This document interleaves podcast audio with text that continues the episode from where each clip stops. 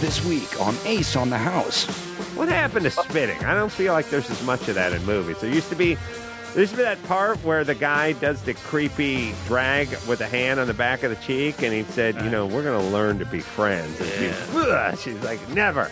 You know what I mean? They learn. Yeah, I would be like, I you know, I don't want to get too graphic, but I will instruct my daughter if some super scary drug kingpin ever abducts you, Yeah.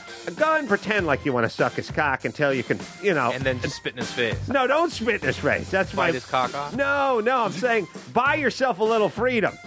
Don't spit in his face. You know what I mean? Get That's him going to piss close him off. first. Yeah, make Yeah. him think you're cool. He'll give you a little room around the compound. Check out an all new episode of Ace on the House this Saturday or visit aceonthehouse.com only on the Ace Broadcasting Network.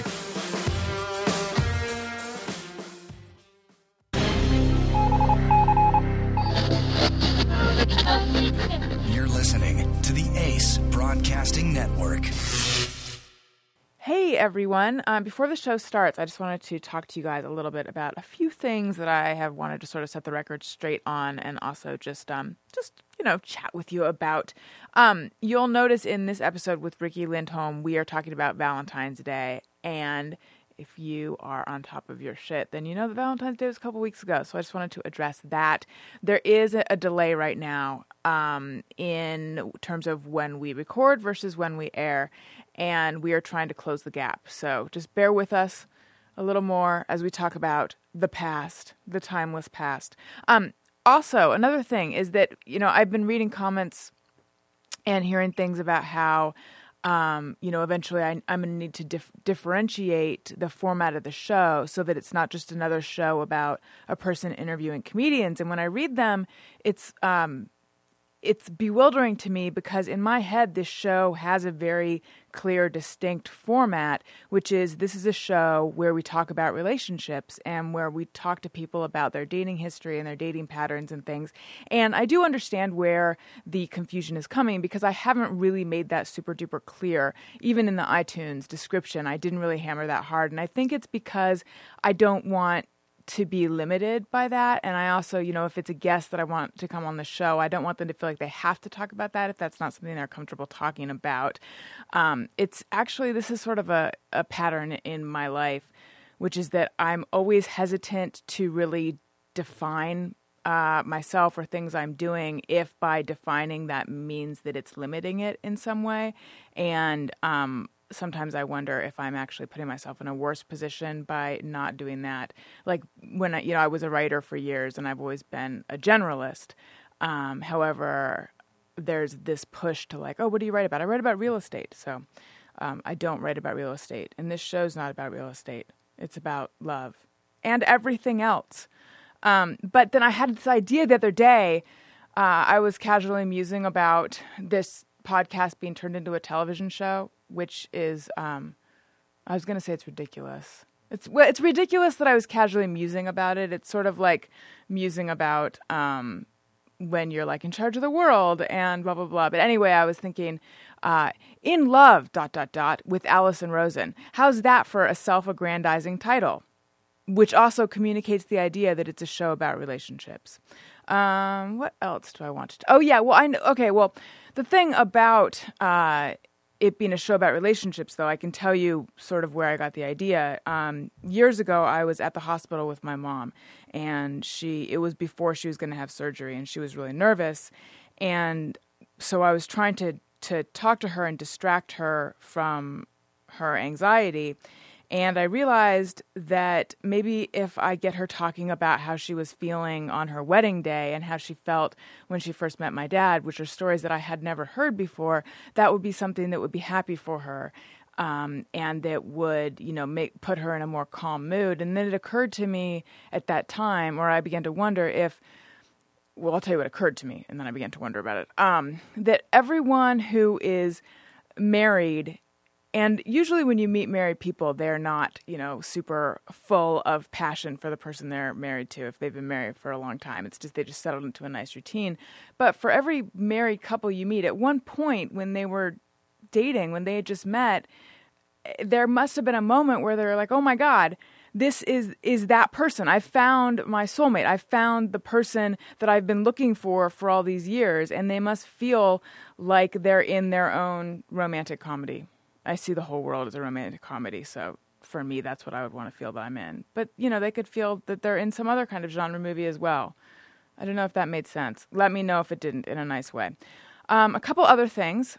Um, there have been some mixed reactions to the music and the segments in the show. And I personally love the music uh, that Tom Rapp has created. But I just wanted to explain a lot of the music in the segments came from my Ustream show, which was also called Allison Rosen is Your New Best Friend. And I used to describe that show as a kid's show for adults. It was very silly and very absurd and kind of purposefully stupid and did not take itself very seriously. And I feel like um, some of that is potentially lost uh, because of the podcast, because there's just I, don't I don't know like without the visual element for some reason I think that it just comes across as a more serious endeavor. So people hear these kind of silly songs and these silly segments and they think, what the fuck are they doing in there? So I would just encourage you to realize that I know they're silly and I know they're dumb and I like them and I'm silly and I'm dumb. And I think that everyone takes themselves too seriously anyway.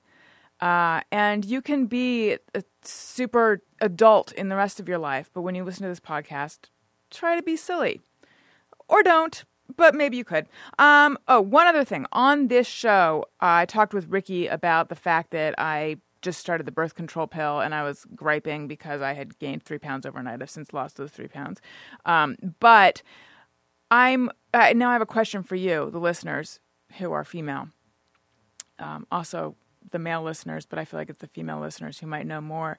I feel like I've been depressed lately. Um, be- I just stabbed myself with a ballpoint pen, by the way, just a little background color. Um, I feel like I've been strangely depressed lately, and I'm wondering if it could be because of the birth control pill. So I'm wondering, have you had experiences with being on the pill and being depressed? And it's not the, like I, if I were moody and crying all the time, that I is what I would have expected because that is sort of what would happen to me like right before my period. Um, this is very different. This is just kind of a low level, very constant um, depression and lack of being excited about anything in my life. So I'm wondering. I'm on um, Loestrin. That's the name of it. So have you had that, and did it make you also turn into the sad blob from the Prozac commercials? Let me know. And um, is there anything? Oh, yeah. Well, the one other thing I, I wanted to talk about um, fast, and I do mention this in a later episode, but I'll mention it in this one as well. Um, people, it, it, surprises me when I uh, encounter comments from people who say that I come off as snarky or detached or smug or ironic um, because these are things that I've never ever been accused of being before, and I don't think of myself as being that way. And when I, what you know, in person when people meet me, they never think I'm this. And on television, part of the reason that people always liked me is because I come off as very sincere and open and genuine, because I can fake sincerity. Um, so I think this is a function of the fact that for the well, not for the first time, but primarily now people are encountering me just my just my voice. And I'm not someone who came up in radio who has this like silky radio voice. I'm someone who has my voice, and apparently without my face attached to it, it comes off as a little bit detached. So I'm working on trying to sound um, more delightful, as uh, you know, more in keeping with the delightful person that I am in real life. So bear with me as I try to be less of an asshole if I sound like an asshole because I really I think the things that I'm saying that come off as assholish, um, they're not intended to. I, I don't know what's going on. Okay? I'm glad that I did not wrap that up nearly as well as I wanted to. And now, before the episode, a quick word about one of our delightful sponsors. Here we go. Listeners, are you looking to spice things up in the bedroom? I'm pretty sure you are. Here's an offer you won't be able to resist. You cannot resist it. Go to adamandeve.com and for a limited time only, you'll get 50% off just about any item. And that's not all. When you select your one item at 50% off, you'll also receive three free adult DVDs, not two, not one, three. and a free extra gift so sensual I can't even mention it on the podcast. Do you have any idea how sensual that is? I don't think you do. Let's top it all off. We'll even throw in free shipping on your entire order. So check out adamandeve.com today for this special offer. Get 50% off one item when you type in BEST, B E S T, for the offer code upon checkout. When you do, you'll get three free DVDs, a free extra gift, and free shipping. Just use the offer code BEST at adamandeve.com. Allison Rosen. Allison Rosen is your new best friend. Allison,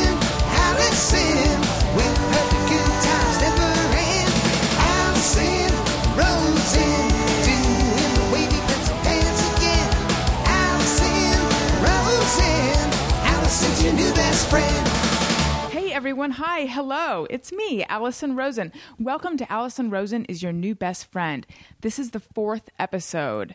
However, I should probably stop telling you what number episode it is because eventually these are going to air in some other kind of order, and that is going to be all kinds of confusing for you. But for now, I believe this will be the fourth episode. My guest today is Riki Lindhome. Uh, hi. Hi. Welcome. Thank you. Thank Thanks you for for, coming me. all the way out here from what part of Los Angeles? do you live Hollywood. in? Oh. Yeah. Thank you for coming here from the same city that you're already in. Right, you're welcome. I, know, I feel like I wasted my thank you, but I do appreciate it. Yeah, you're welcome. Thanks for having me. Thank you. So, just a lot of thanking that just happened. So, anyway, girls. I know. Yeah. And we need to talk about being girls who have podcasts because you're the host of a podcast. So, we're going to Mm-hmm. Yes. get into that. Cool. But Gary and I were just talking about this with Marc Maron, not to drop a name or anything, Nice.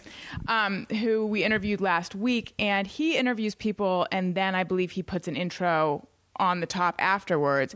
Whereas I don't do that. And what that means is that the guest has to sit there while I share some personal stuff between me and the listeners.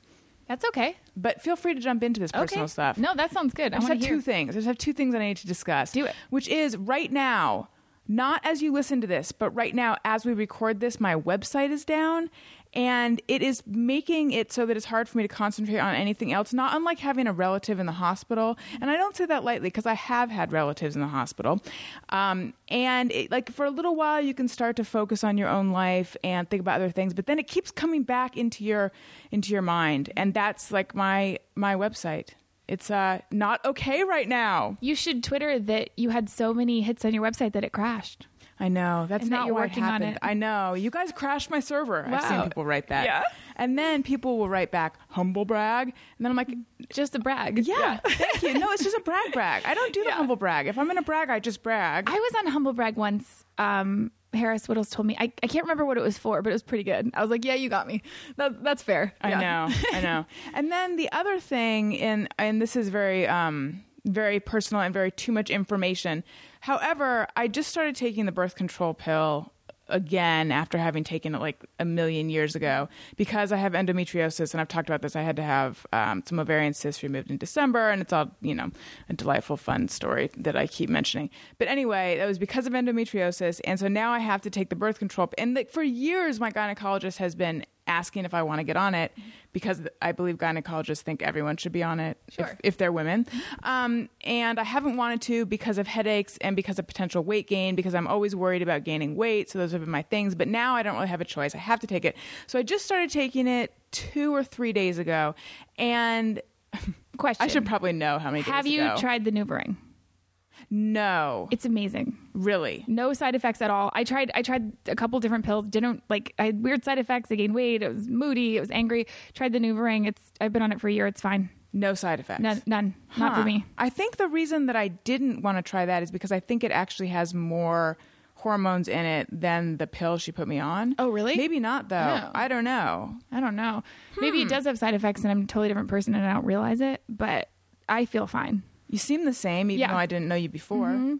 It was a little scary the first time I used it because I was like, "Is it going to be there?" When I go up to find it, and I that's all I could think about. Like you can't stop thinking about your website. I for three weeks I was like, "Is it still going to be in there?" Right. For And anyone what who if it's doesn't not? No, the NuvaRing is sort of like a how how It's a big, would you say? It's like a giant key ring Yeah. sized uh, circle that you stick up your Yep. uh, and it just sits there releasing hormones. Right. And you just hope it's still there when you go back to find it. But luckily, it was right where I left it. and you go to find it with your fingers. Yeah. it's not that. Do you, you need? Do you feel it at all? No, right? Um, no, but I am told that They men, do. men can feel it. Yes, Right. Yes. Sort of like how I believe men can sometimes feel a diaphragm. Right. And by the way, this is lady talk Yes. with Allison and Riki. Yeah. Do you know anyone who uses a diaphragm anymore? Because No, I feel like I, don't even know what they look like. I think they look like. Um, this is what I imagine they look like. I'm not 100 percent sure. Imagine like a red rubber ball from childhood, Oh. cut in in um, thirds, and then with like sort of a ridge around the edge. See, I think the diaphragm went the way that. of the sponge and the dental dam. I think it's over. right. Yeah. In terms of things that don't really work. Right. Mm-hmm. Or things that are too complicated. Yeah, or things that I used to read about in Judy Blume novels. Right. So anyway, I started the pill. Today's the third day that I took it, and um, I weighed myself this morning, and I gained three pounds overnight. Three What? pounds. Now I did eat soy sauce yesterday, and so I know because it's salty. sauce? Salty, like, Oh, salty stuff can make you retain fluid. Right. So, and I'm thinking it can't be real weight. It's got to just be water weight, and maybe it's sort of like before your period, or I don't know what the fuck. However, a million. Uh, that's in a total exaggeration. One gynecologist and a friend have said that the whole weight gain thing, oh, that's just a myth. It's just that it makes you hungrier. Women don't actually gain weight on the pill. Oh. However, every woman I've known, including myself, does gain weight on the pill. Yeah, I So, did. Yeah, how much did you gain? Well, I started to gain weight, and so I stopped taking it. yeah. I was like, nope, that's not going to work. Which okay, and just to fully drive away any listeners who want to hear about things uh, other than the birth control pill, which one were you on? Yes. Yeah. Oh, that's a low dose one. Is it? I believe. Yeah. Well, yeah, it did. I think you should give it two weeks and see, because I don't think you can judge by one night of gaining three pounds. Give it two weeks, and if what if I can't fit through my hallways anymore? well, then you know. yeah. That's the way it, it that's the way it performs birth control. Yeah. No one will want to be with you. Yeah, exactly. They make you fat, and no one wants to have sex with you anymore. All right, and then I'll and then I'll try out that new ring. So anyway, that's what's going on, and that's why it's hard for me to concentrate because my website is in a bad way, and so is my ass. Mm. So anyway, today is Valentine's Day. Yay! How are you feeling about that? Oh, wonderful. Uh, You sound wonderful. yeah, I don't want to think about it. I'm in denial that it's Valentine's Day. Yeah, see, I always found that Valentine's Day is actually one of those holidays where it was pretty easy for me to ignore it, as Yeah. Mm-hmm. opposed to New Year's Eve, where like you really. I mean, if you, You know don't have New New Year's. Year's. Eve plans and you're not going to try to make them, then you are sort of actively choosing not to participate. Yes. Whereas Valentine's Day is just sort of there if you want it, unless you're in a relationship, in which case you kind of have to do it. Last Valentine's Day, I performed in Doug Benson's show at Largo in the Benson Interruption. Oh, cool. Yeah, but my, my boyfriend at the time came with me and hung out backstage. So that was our Valentine's date. Not very romantic. Is this the guy that now when you came on the Adam Carolla show, you Yeah. talked about a guy that he wanted to be the funny one? Oh no, that's No, a different no, no, that was that's a the guy totally that wanted different beige guy. curtains. That yeah, that was that was the guy that I dated briefly. Is The- this Puerto Rico? Yeah, yeah, good memory. Thanks. Yeah, that was him. That was him. And why did you guys break up? I don't know. Okay. I don't know. It was a surprise to me. And have you dated anyone? I actually did go on a couple dates with someone. I I I'm so I think I'm too sensitive to date. I think maybe because I, I we broke up in April and then I didn't go out with anyone till December. So how long is that? Like I don't know, however long that is. And then It's like um, eight months. I dated someone. Yeah, so I took an eight month break, and then I tried to date someone, and it just like, eh. and I, I was like, I can't. I don't know. What's E? Well, like, I actually know, but I say that. do you? I just he like Yeah. wasn't. Um, I, don't know. He I don't think he was really looking for a relationship, and I don't know if I necessarily was, but like knowing someone's not, you just can't really proceed. So I Right. just kind of called it. I'm like, you, you know, and then and then he offered to. uh just have keep, sex with keep you. sleeping with me as long as he didn't have to commit or treat me well. So I thought I'm gonna pass, and so now I'm just chilling. How could you turn down that great offer? Though? I don't know. I mean, guys are so sweet. I love it. no, the guy was the guy was the guy was nice up till that point, Uh-huh. and then I was like, ooh, Did he tell you straight out that he didn't want anything though? no. Because I went through years sort of hearing guys say they didn't want anything and not believing them Mm-hmm. because I was always like, but I, but, but all this feeling between us. I didn't say that, but I Right. thought that. But I was also dumb and young. Yeah, if if someone tells you who they are, just believe them. Did it take you a while to get to that point where you believed them though, or did you have more wisdom than I did growing up? Uh, oh, it took me forever to believe them. Yeah, it, my whole twenties was like a disaster dating wise. It was it was fun, but like, oh god, you know, that's I think that's why I can't go back to dating guys like the one that I tried to date in December. I was like, oh, this feels like I'm 25. I'm Mm-hmm. like, I like guys who are really really nice. I actually do. I don't. I don't. don't go for the bad boy. I like thing. warm, warm. I like guys who bring me flowers and who you know. That's I'm into it. right? Yeah. Well, and so what? What did it feel like in December? it just felt like it felt like I was like 25 and it was like, "Hey, I'll call you whenevs. Let's Yeah. let's hang some let's hang soon." Like I'm like, "Oh. Oh, I'm too old for this." Was he young, or No. was he just No. sort of emotionally retarded? Yeah, I just don't think he was in that place. Yeah. I think he was in a different place than I was um and yeah, I think but it's it, it's weird because since then I've actually kind of felt better about my other breakup. I think it kind of was the thing that I needed to sort of like move forward. Yeah. I think I needed to like date someone else and see that like, oh, I can kind of like someone. Like Mm-hmm. this isn't like the end of the world for me. Like I can like someone, I can sort of move forward and Right. like have a love life eventually. Not yet. I'm still kind of eh, but eventually. Right. Yeah. I find that if you date someone someone else Mm-hmm. too soon, then the whole thing just serves to remind you of how much you and I say you, I'm just talking about myself. The whole thing serves to re or would always serve to remind me how much I miss the person I just broke up with.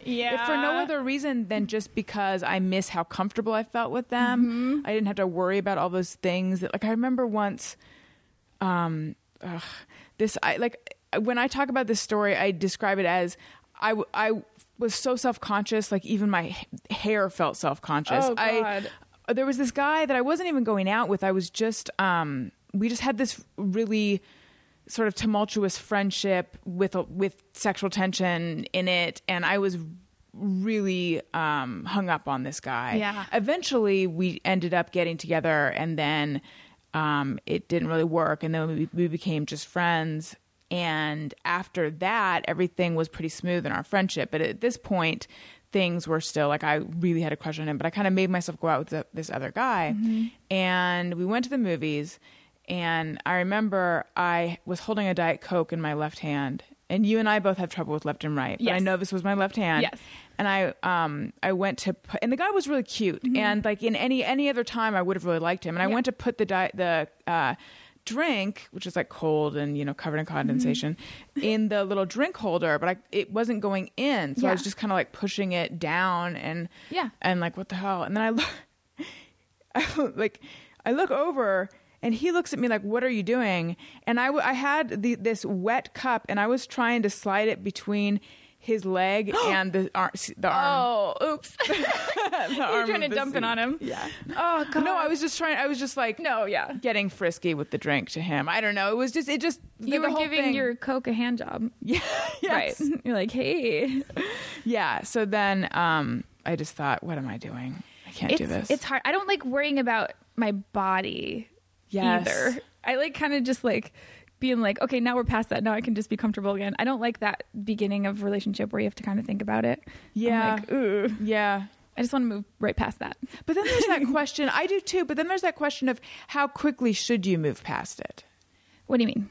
Well, I'm like, so I, I'm currently dating, or I'm currently in a relationship, and I remember very early on, um, I was at his house and I had my period. And It's not all ladies' issues with me. It's just often, often female issues. Um, and I had my period, and I remember just telling him, and then feeling like it's too soon for me to be this kind of open and unromantic. This human, though. yeah. yeah, this human, yeah, Yeah. He didn't seem to mind though. But I do feel, but I always feel like there should be at least a few, I don't know, weeks or so where you only see me with makeup on, Right. I do too. And then, but then I like moving past that to just like sweatpantsville. not sweatpantsville. It's weird. I never really go to sweatpantsville, even in long, long relationships. I probably should, but I That's kind because you're skinny and you don't have the muffin top issue happening because of your NuvaRing. Oh, the muffin top issue. That's wait. That's that's why I don't wear sweatpants. Is it or Well, that's that's my theory. Yeah. See, my theory is because you're you're not like um spilling out over the top of your jeans and feeling like you need to conceal and be comfortable. oh? Maybe you're not. I don't mean to paint you I, that no, I brush if don't it's know. unfair. No, no, I don't know. I don't know. I guess I've never really thought about it. Well, like when But- you just let down and you are who you are and you're comfortable, what does that look like? Well, I just mean like I like getting past like the being naked in front of someone. Like I don't. I hate thinking about that. Yeah. Until like, oh, like that's like my nightmare. That that's like the thing that I'm like I don't. That's that makes me so nervous about dating. Like the first time you have to do that, that's Mm-hmm. like oh god, you know, Okay, are you a lights on or a lights off kind of person? off for a while For sex, I mean. Yeah, for a- yeah for a while. It's got to be off for a while, and then I'm like okay. Right. Now I like you, and I think you like me, so it's good. Yeah. See, I've always been a lights off kind of person. And mm-hmm. for the first time in this relationship, I'm finding that that sort of late at night, inky darkness, lights are off. It just makes me feel really disconnected and far away. And so Oh, I actually really? almost want the lights to be on. It's the first time I've ever felt that way. oh, that's so that's Yeah. good. It's weird though, because in the past I always felt like that was more sort of erotic when you can't really. Yeah, when you- that's when how I feel. things. I Yeah. like the lights off. It feels more like sexy to me. Right. It's more fun, I think. But I think guys like the lights on a little bit. Yeah, because they're visual. Yeah, they want to But then- see. but like, what are we looking at? Like, what do we need to see? Right. But see, knowing that they're visual and they like to see, then that makes me be like, oh, we should turn the lights off. Yeah. I don't, I don't feel good about what I have going on. Right. Um, okay, well, I definitely do want to come back to relationships. Okay. But let's talk about you and your career and your podcast. Because I don't, now that I think about it, I don't think I gave you an adequate introduction. Oh. So you're an actor. Yes. Or do you say actor or actress? Either one. Because I worked at Time Out in New York, where they had um, a, a pretty thick style guide. And people that don't know, style guide is like what um, different publications have, which like you know magazines have to just have to decide like, are we going to spell gray G R E Y or G R A Y, and what's our rule with the serial comma, and um, do we say actress or do we say actor for both genders? Comedian or comedian. Yeah, Yeah. Um, so uh, theater with an re or with an er. Right. Yeah. How pretentious are we? Um, so they always said actor for both genders, and then I started saying it, even though the first time I ever heard it, it sounded really weird. It is kind of weird. So you're a thespian, yeah, I like either. I like both. Okay, and you're in Garfunkel and Oates, which is a hilarious. How do you describe musical Mm-hmm. Uh, act? or how do comedy you- folk duo. Yeah, it's a music. duo. Yeah, it's a comedy music band with uh, my partner Kate Micucci. Okay. Mm-hmm. Okay. And so you're in movies and television and commercials and the stage Yep. and you do stand up. Yep. I just I don't think I knew that you did stand up, but if you did Benson Well, not not stand up. I just just Garfunkel and Oates. Okay. which I don't really call stand up. I guess I guess I call it that just because the, for the lack of another category. Right, Like right. I yeah, I don't think of myself as a stand up in, in the way that real stand ups are. Like Mm-hmm. I, I know I'm not at that level, but I don't know what else to call it. Yeah. So right, because you don't want to say that you're a band. yeah, because we're not really a band. If someone came to just hear music, like they'd be like, "What is this?" Like, Yeah. they're just hearing us, you know, rap about penises and stuff. So it's not and pregnant ladies. Yeah, exactly. Not exactly a band, but um, yeah, yeah. So that's that's what I meant Right. when we said when I said stand up and interruption. But Oh, okay. Yeah. So did you perform with Kate? yeah, and then Doug interrupted you guys. Yeah. While you were playing. So for people that don't know, Benson Interruption is comedian Doug Benson. Coming up next week on this podcast, Yay. Um, comedian Doug Benson does this show where he invites different performers, stand-ups, um, and uh, musical acts, Yes. evidently, to perform on the stage, and then he kind of just. I wouldn't say heckles them, but he kind of interrupts and asks questions, Yeah. and it's really funny. it's really funny. Sometimes he interrupts us during songs, but usually he doesn't. He'll let us finish the song, and then um, you know, and then then he'll just start talking to us because it's hard to interrupt during a song. Sometimes we wouldn't even hear him, Right. You know, but um, yeah, Doug actually introduced Kate and I.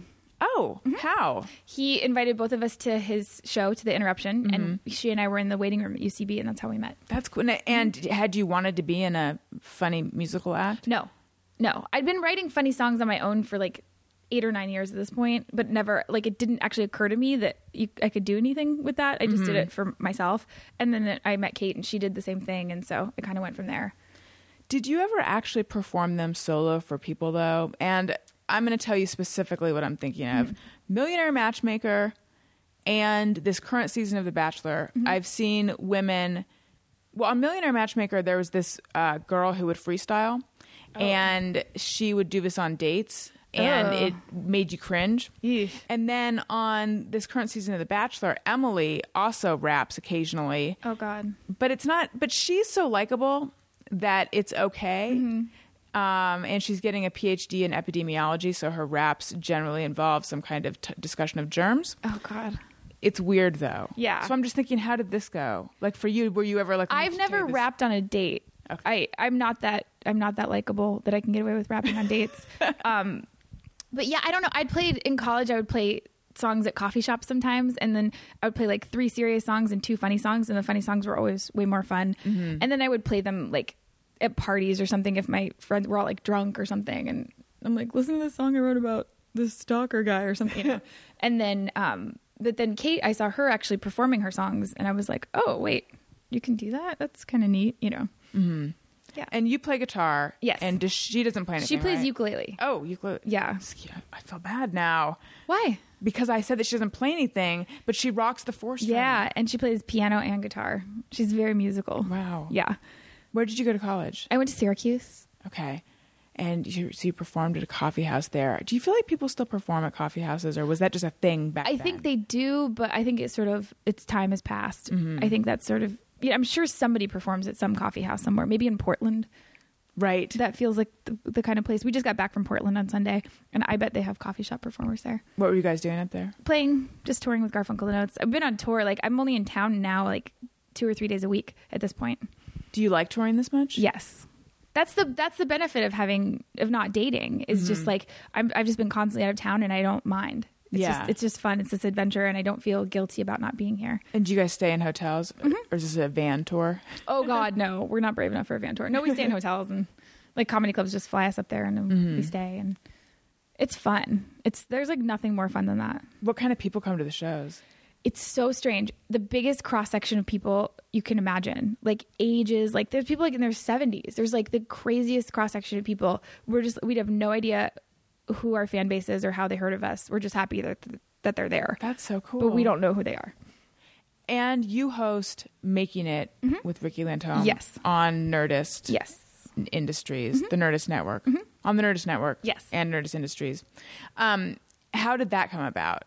That was um oh, that was another post breakup thing. I've been I've been living in just a reactionary mode for the last year. Um but it's served me career-wise because I've gotten to do I've gotten to make a lot of fun stuff. Yeah. And I just like have thrown myself into making stuff and See, I include- including like- my podcast. Like guys will say that being in a relationship and having love really helps their career, Mm-hmm. but I honestly feel like I don't know. I kind of well, I'm going to say that for women it's not that way, but I don't. Maybe that's not true. Maybe it's just that's been my experience. Mm-hmm. Yeah. But if anything, I feel like uh, more often than not, a relationship slows down Yes. your progress. I think so. And your I- ambition. I definitely think so. Yeah. Yeah. Since since then, I've just been just making stuff constantly and just been on the road and you know I've been taking advantage of the fact that I have no one to be accountable to Mm-hmm. and no schedule. I'm like, you know what? There's an upside to this, and I'm going to go with it. Yeah. So yeah. So I started that right after that, and I don't know. I just like. I'm, I always talk to people about career stuff, and I'm always just curious how they did it and what their path was. And, and uh, yeah, I was like, you know what? I bet other people would like to hear this too. Mm-hmm. So yeah, I, I really like it. Thank you. Um, and did it start out on Nerdist or no, it started out with um uh what's Scott Aukerman's Earwolf. Yeah. Earwolf?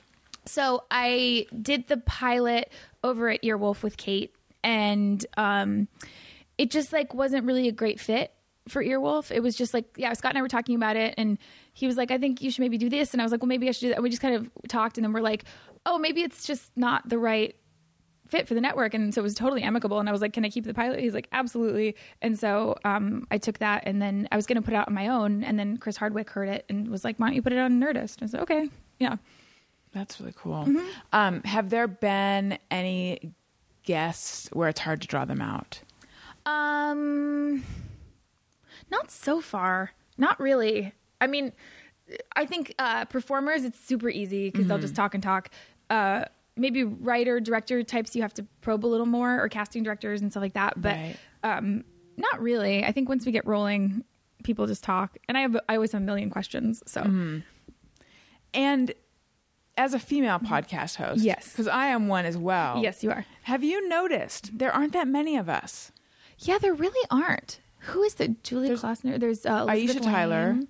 Um yeah i've i've been on mostly guys podcast. Pop My Culture has that girl. Um, yeah, but mostly guys, huh? I wonder Mm-hmm. and why. then Adam's wife and Stefanie Wilder Taylor, which is on the on uh, the Ace Network, they Mm-hmm. have a show.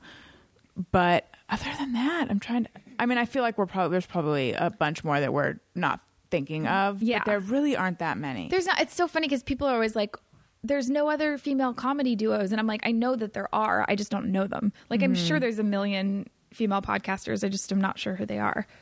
Yeah. Yeah. Yeah. Like when I was, I'm going to drop that same name that I dropped earlier. Marc Maron? Um, yeah, that's the one. When, when we were talking to Marc Maron, he was saying that it seems like, you know, people like either they're into Joe Rogan or they're into Jay Mohr, or they're into Adam Carolla. Mm-hmm. Um, you know, or I, or I guess Marc Maron. They're like, there, it's just like you have your guy. And I was Yeah. thinking, or Alison Rosen. Right. Or Alison Rosen. I didn't say that. yeah. But, you know, but I know what he means. Yeah, I think. Yeah, I guess the big guns are all got is Yeah, and Chris Hardwick, and yeah, um, that's weird. That'll change.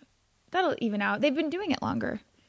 True. You know what I mean? How much content has Adam Carolla put out? Just like he's A he's just, bazillion yeah, he's just built it and built it, and I can't think of any girl who's put out as much as he has. Right. So um, I think it'll happen. People just have to build it up. Yeah. That's right. It's a cumulative effect. Yeah, Guys were is. just smarter and got in there first.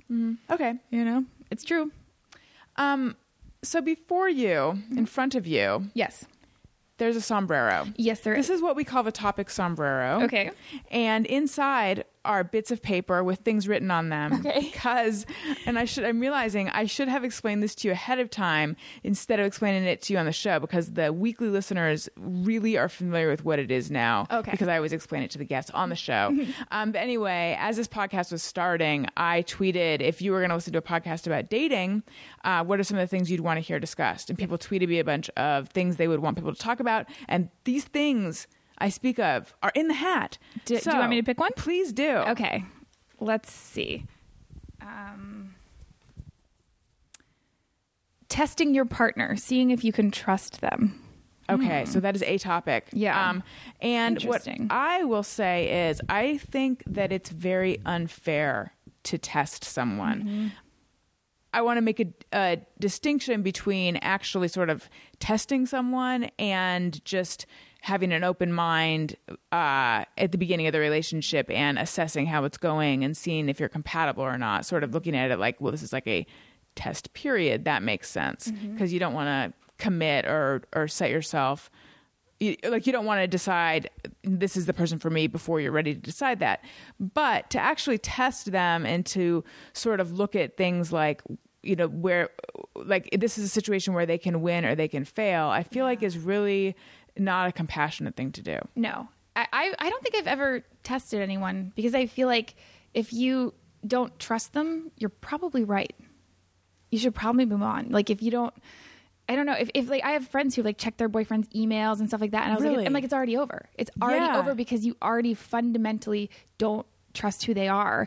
And if you need to test someone, it's the same thing. You don't you don't trust you don't trust it. So something inside you is going, this is not Mm-hmm. my guy. And if you keep you know playing tricks on someone and testing them, they're going to fail eventually. So you'll Yes. you'll prove yourself right. Yeah. So I think you have you have two choices. You can either just like take a leap of faith and trust them, or get out. your friends who do this do they usually ultimately find something Yeah, ultimately, I mean, sometimes it takes them a while, but they, you know, they, and are your friends um distrustful in general would you say or because i, I feel like there's know. Mm-hmm. two there's two scenarios one is where you um don't trust the person and that's because something in your gut is telling you they're not trustworthy but Mm-hmm. the other one is where you just maybe you just don't trust men or you're like you, you're coming into it thinking it's just a matter of time and then you do find that thing that you're looking for but maybe it maybe the it wasn't that it's a bad guy it's that you're just very paranoid yeah, yeah. I'm not sure which one it is. With I, have, I only have a couple friends that do it, and um, I think it's I, I'm not sure which one it is, but I feel like it tends to happen with most of their boyfriends. But I don't know if that's like self fulfilling prophecy, right Because if you check every single thing anyone writes at any time, like you can find something you don't like. Mm-hmm. You can find some, you know, even if it's not cheating or something, you can find something you find objectionable, yeah and then they know that you read it and it's over. Yeah I, yeah see I'm, I'm trying to think if there could ever be a situation where i would read my boyfriend anything I And feel like I would be more forgiving of someone who cheated on me than someone who checked my email. I don't think I could ever get over someone checking my email. yeah, Ever. Ever. yeah. I mean, may, I mean, I don't, I don't know if I could get over someone cheating on me, but it's, it's more possible than the email thing Why? because it just shows that like it, it cheating could happen once, but the checking the email thing it just shows that they fundamentally don't trust who right. you are, Right. and and they probably did it the whole time. There's no way they they just checked the one time, and you know, that's a perpetual thing. I feel like checking the email is sort of akin to the person saying you're a, that situation Mm-hmm. where someone's accusing you of lying when you're not lying, which that's like one of ugh, just thinking about it. Whatever It's, that feeling is, is so- stressed ugh, out. Yeah, I hate it. I hate it because there's nothing you can say to make them No. believe you, and it's just like there's Oh like there's no love in the way you're treating me. Can I do a total non sequitur? Please. We we were just in San Francisco, not this past weekend, but the weekend before, and um, the bouncers wouldn't let Kate and I into the place we were performing because they didn't believe us we were performing, and it was that same feeling where we're at this impasse. And they're like, "No, you're not." I'm like. Yes, I am. And they- Right. there's nothing we can do. They were like, end of the line, ladies. And we're like, no. They thought you were getting in to see you. Yeah, well, because they, didn't know who we were, and they just took one look at us and went, we, "They're not comedians." And it was just the two of us and Reggie Watts. We are the only people performing. It wasn't oh even like a whole panel, like a whole list of comedians. They wouldn't let us in, and they yelled at me. And we got to this impasse where they're like, "What are you on the list?" And I'm like, "No, because I'm performing." Right. And they're like, "Let me see your ID." I'm like, "Well, it doesn't say Garfunkel. There's nothing I can do." And Kate's like, "Maybe we should stand in line." I'm like, "We don't have tickets. Like, we can't. We're at an impasse." and the bouncer's like.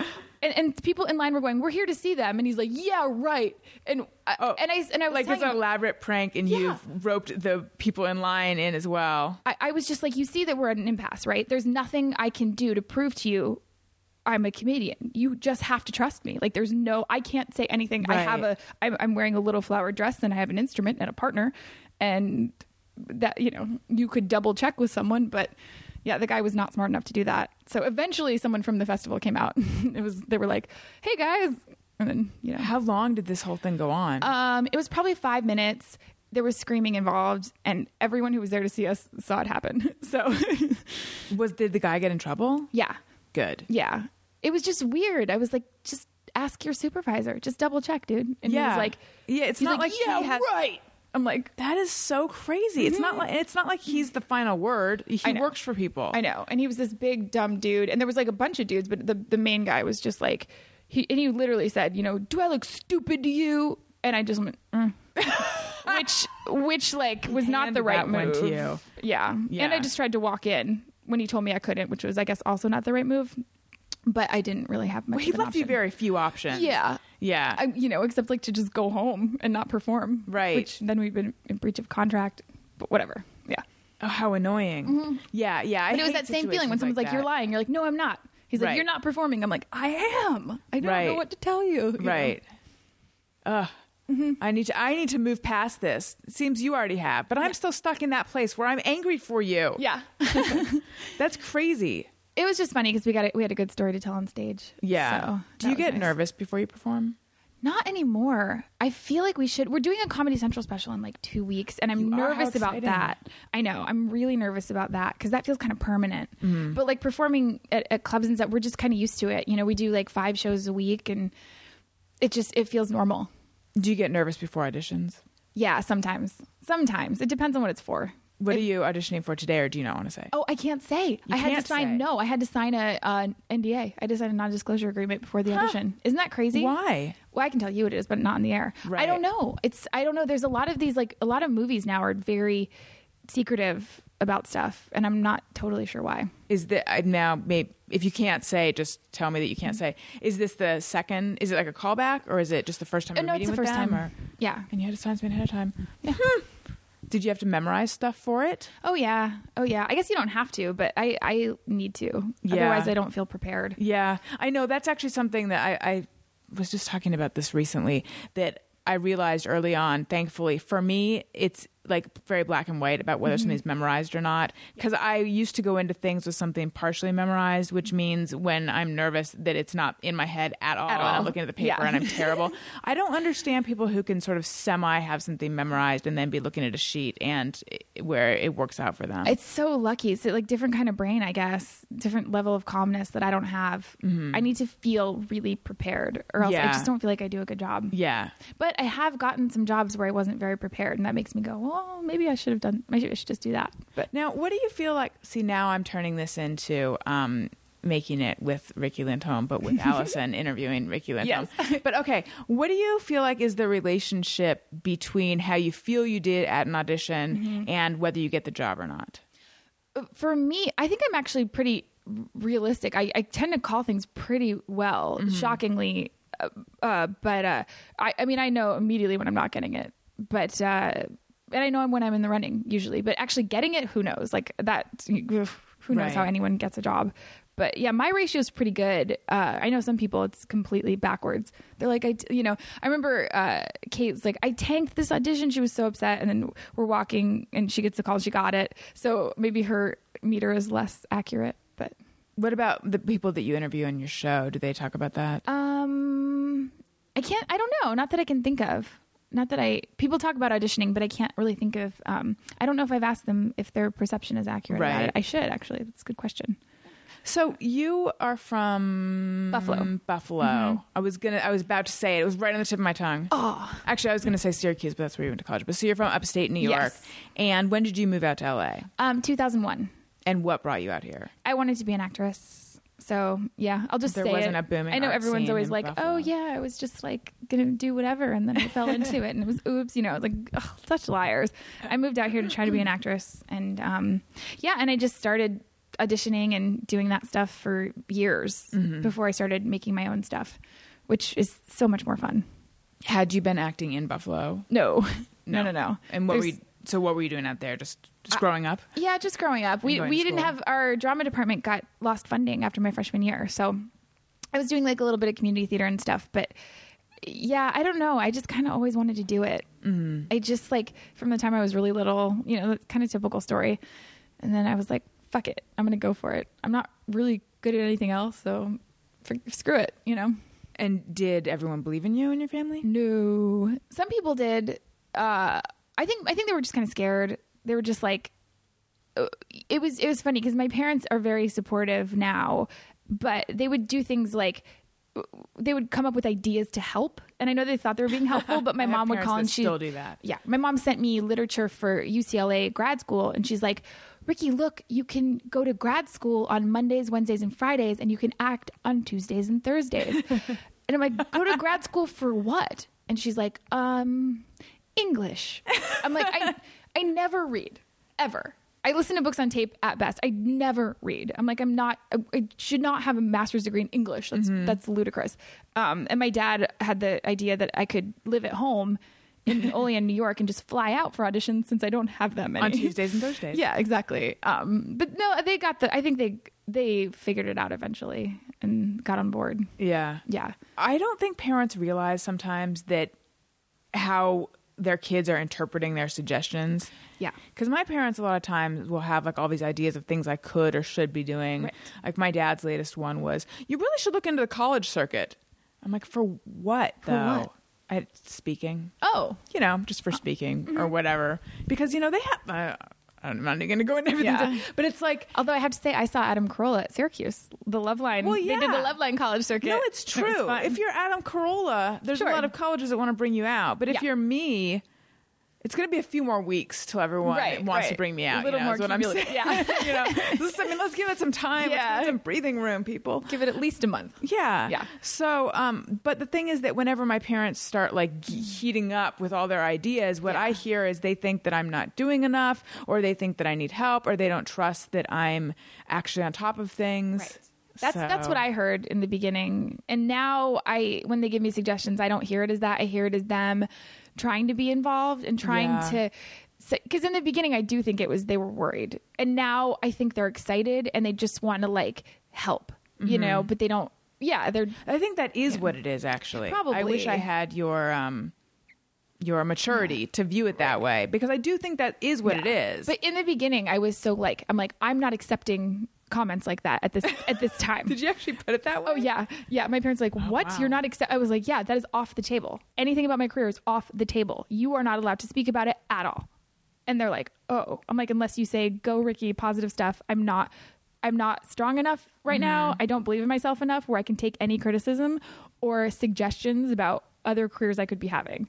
And I just like took it off the table. That's really smart. Mm-hmm. I never, ever, ever, ever, ever do things like that. Like, I never put boundaries on what people can talk to me about. Really? Therefore, I walk around upset that people said things to me a lot. I like I really doing, should I do like that. I like giving boundaries. Like it, it, I think it just because people get kind of you know annoyed about it at first, but then they just get used to it. Mm-hmm. Like for my thirtieth birthday, my gift to myself, I emailed all my friends and said I, I'm no longer taking anyone to the airport Oh, that's good. ever again.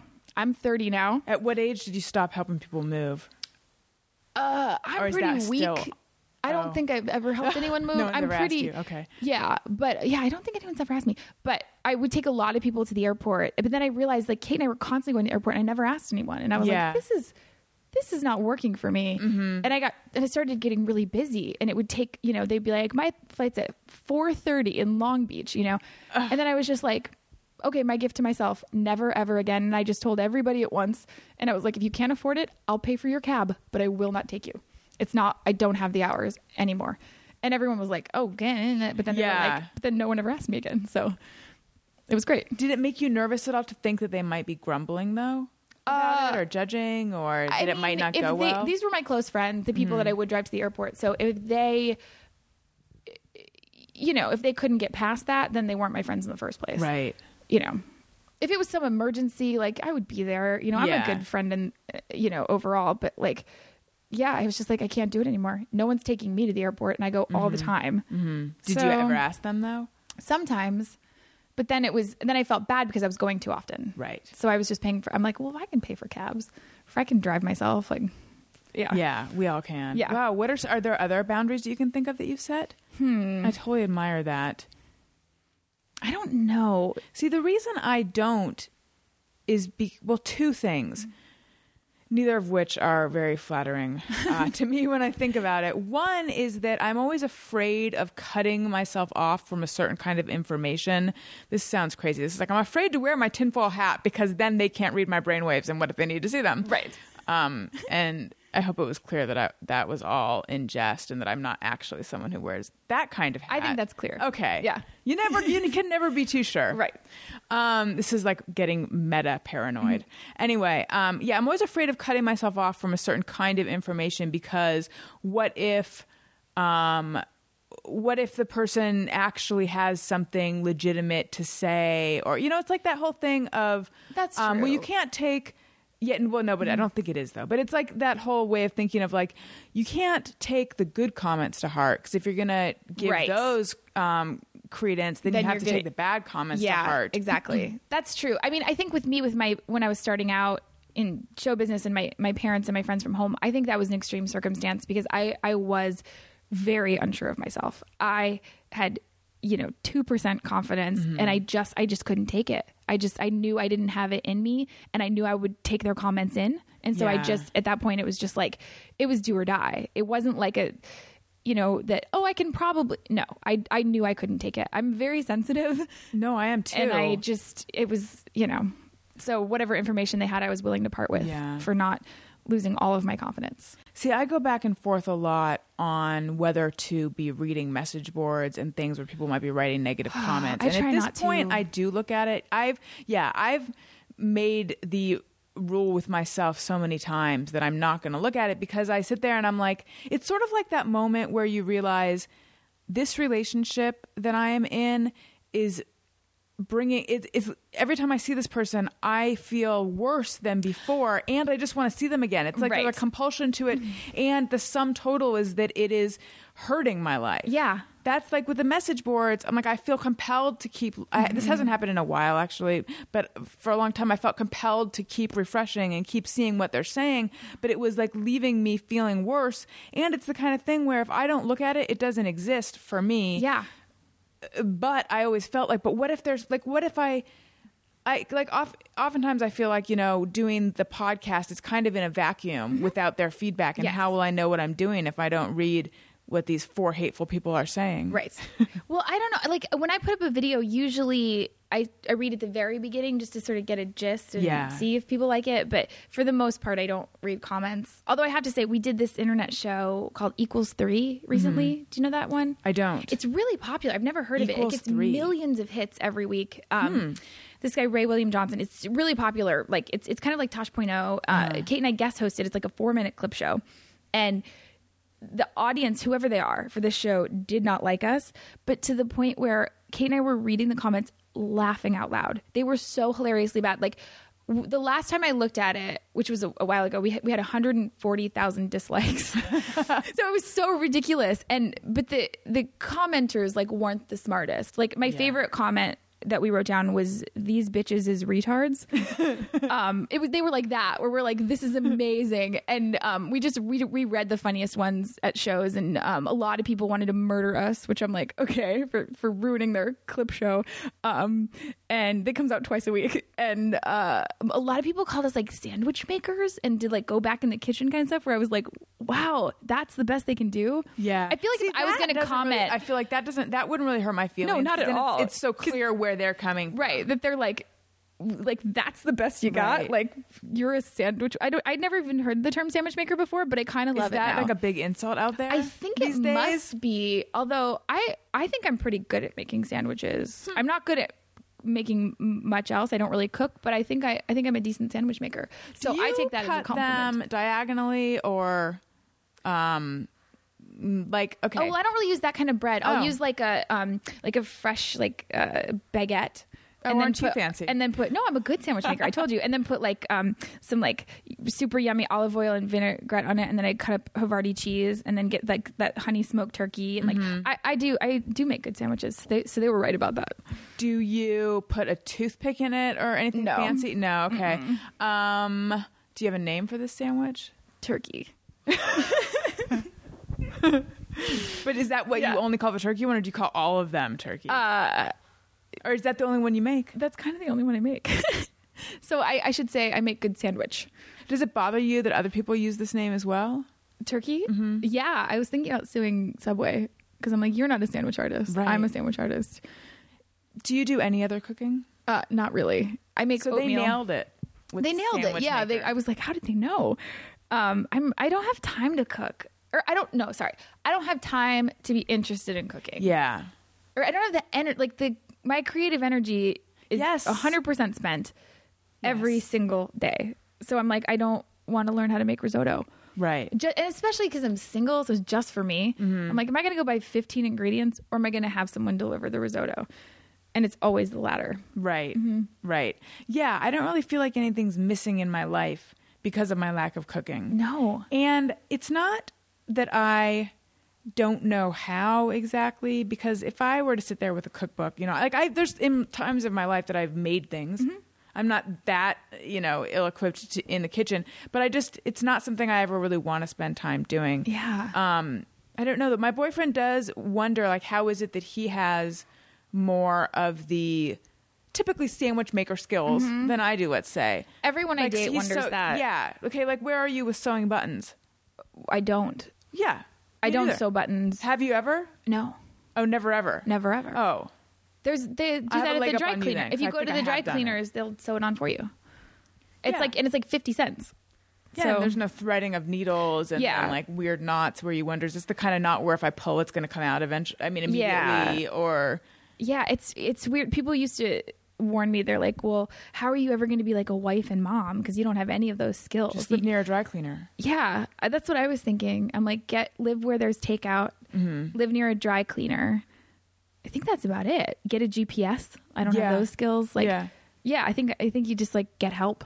Yeah, we we were talking about this before um, the show started. I know you and I uh, when we were on the when you were on the Adam Carolla show and I was there, we were talking about how we both don't know left and right, Right. Mm-hmm. and have a bad sense of direction. And my life has changed so much now that I have GPS. Yeah, me because too. before I would have to sit there, and oftentimes I'd have to ask my mom to help me Yeah. with directions. Um, even when I didn't live at home anymore, I would call her, and then she'd because she's good at directions, and she was you know knew her way around a Thomas Brothers guide, Thomas Brothers map. But yeah, I used to have to set aside a lot of time ahead of time to sit there with the map, and too. then I'd write it in big letters on a white piece of paper, and then I would have to leave really early, no allowing time to get lost. Same with me. And then I would have the Thomas guide in my trunk just in case. Mm-hmm. Yeah. And my brother's really good with directions. Even though he doesn't live here, he knows the freeway system here for some reason because he has one of those brains where he can see it and know it. I don't, So- I, d- I don't, I don't understand those brains. I don't yeah, have one. My brother's really smart i- in in all the ways that I'm not. Like it's so it's so interesting. Like he like can like look at a math problem and he'll just be like seven, and you know they'll be like show your work, and he's like, but it's seven. like there's you know his yeah. So he kind of knows the freeway system, so I would rely on that. But what does he do? uh, he works for my dad. cartographer? He no, he he's like he does like um title work for my dad, like in the in the oil industry. So Your dad's an oil magnate, uh no an oil baron. yeah he's An oil, other word. He's an oil baron. Uh, no, he's an oil and gas. You're the daughter lawyer. of an oil baron. No, I wish. I talked over what he actually does. What He's does an he oil do? and gas lawyer. Oh, okay. Yeah, so close enough. Oil and gas lawyer. So does he represent um, oil and gas companies? Yeah, Or like is it interesting work? I don't know. I, I he likes it. I was gonna say sounds like or doesn't sound like, and then I realized no. I'm genuinely going to ask because I have no idea. Yeah, I don't know. He he talks to me about it, and it's like I listened, but I don't. I I, I still don't quite understand what the day to day is. Yeah. Yeah. Did you know there's an oil pipeline or an oil derrick or something? And I didn't even know what an oil derrick was uh, at Beverly Hills High School. There's there some is? oil happening at Beverly Hills High School. Really? Yes, Erin that's Brockovich weird. came on the show and was talking about it and was was throwing around the term oil derrick, Oil and everyone derrick. was nodding. Yeah. and I was thinking oh, That's this like when you go to a restaurant and someone's like, "Do you like oaky wines?" And you're like, "Mm-hmm, yep, yes, I do." Or like, you know, what do you think about this oil derrick? Oh yeah, that sounds bad. That's the oh, oil derricks. Yikes. Yeah, Right. Yeah. Right, I well, it's nice that she assumes people know. I love the bouquet on that woodsy casket oil derrick. Yes. Yeah. casket. They don't say ca- no. They do. Do they say casket? That's a see. That's a funeral word to me. I don't know if they do. I wouldn't be surprised. Casket aged oils. Something. derricks. That, yeah. Yeah. seems like something they would. That say. sounds real. Mm-hmm. Yeah. So on this show, Yeah. we have a couple segments. Oh, are we Uh, only doing one of these? Oh, we could do another one. Oh, we, we don't have to. Well, let's do another one, but after, After we the do, segment. yeah. So Okay. I'll tell you what they are, Okay. and then you tell me if you have anything to share. One is just me or everyone, where we uh, share things that we do that make us think: Is it just me, or does everyone do this? Oh. And I have a couple. So if one, if anything comes to mind, then um, you can chime in. Okay. And the other is deleted tweets, but I actually don't have any good ones for that this week. But it's things that you thought of tweeting but decided not to tweet because for you know for whatever reason. And mine are usually because they're either not funny enough or they're mean or they're too much about farts. Right. and I don't say because they're about farts because I will tweet a fart tweet. Yeah. I just mean they're like too fart centric. Right. Right. So, Right. Anyway, we have a just mirror everyone's song.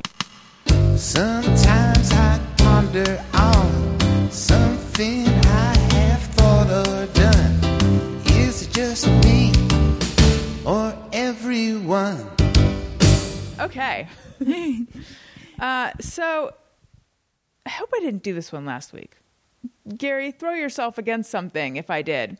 The, so the only pictures I have in frames are like 10 years old because all my photos now are digital and I never print them out. They're just on my computer or my phone.